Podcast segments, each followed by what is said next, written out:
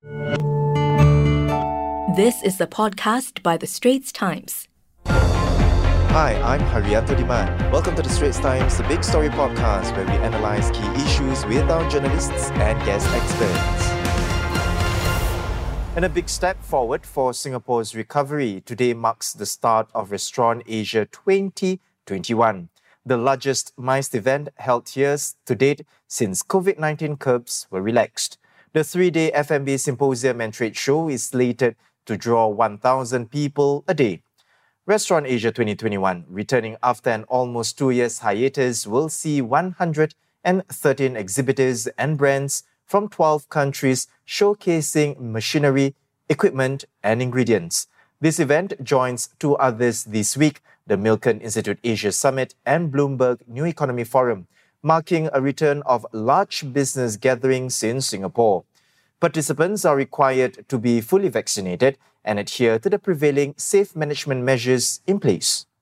And joining me now is Diana Teo from the Restaurant Association of Singapore.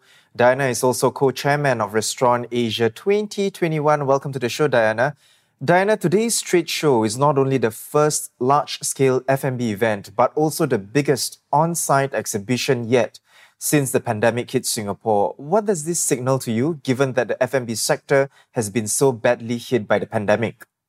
So we're definitely very happy to be able to launch the first F&B trade show and symposium since the onset of COVID-19. It is a significant milestone coming out of two years that are very long and challenging for the F&B industry. I believe that the good response we received for the trade show today also signals demand for physical events where we're able to interact and network with one another, of course, all while adhering to the safe distancing measures. I hope that the reopening for the MICE industry will also mean that the F&B sector will continue to see greater reopening in terms of capacity limits and easing of safety management measures. Diana, it's been a week yeah. since uh, five fully vaccinated members from the same household can dine in together at F&B outlets.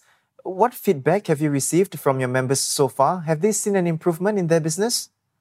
So we are very thankful for the easing of measures to allow five fully vaccinated individuals from the same household to dine together. It has helped a little bit, but its limitations but it still has its limitations as family members who are not in the same household still cannot dine together, and neither can friends. So, as we approach the year end festivities, the ability to have a meal together is something that we all look forward to, especially during Christmas and New Year. And truly, nothing can replace the bonds that we build while having a meal together. So, in the same vein, as the year end festivities approach, this is an important period for the restaurant sector. So, we hope to see the social restrictions ease to allow eight pax dining for all who are vaccinated and those who are medically excused. So, on that, uh, Diana, the extended mm-hmm. stabilization phase is slated to end this Sunday, November 21st. Now, mm-hmm. no details yet as to whether current restrictions will be eased for diners not from the same household. What are your members hoping for? So, I believe that, you know, there's a lot more that we can do. A lot has been said about learning to live with COVID and accepting the new normal. So I guess the question in many operators' mind is, what is the new normal for the F&B industry? And we believe that there are three things that can be done. Firstly, we respectfully ask that the capacity restrictions for the F&B sector be reviewed.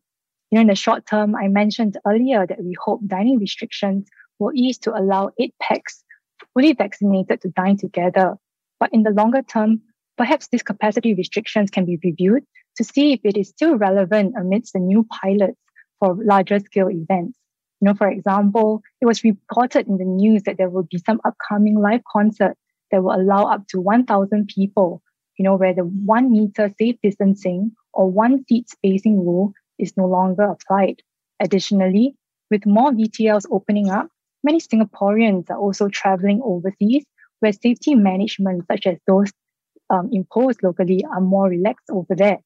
So, against this context, we hope to see capacity restrictions continue to ease up and eventually be lifted under the new normal for F&B.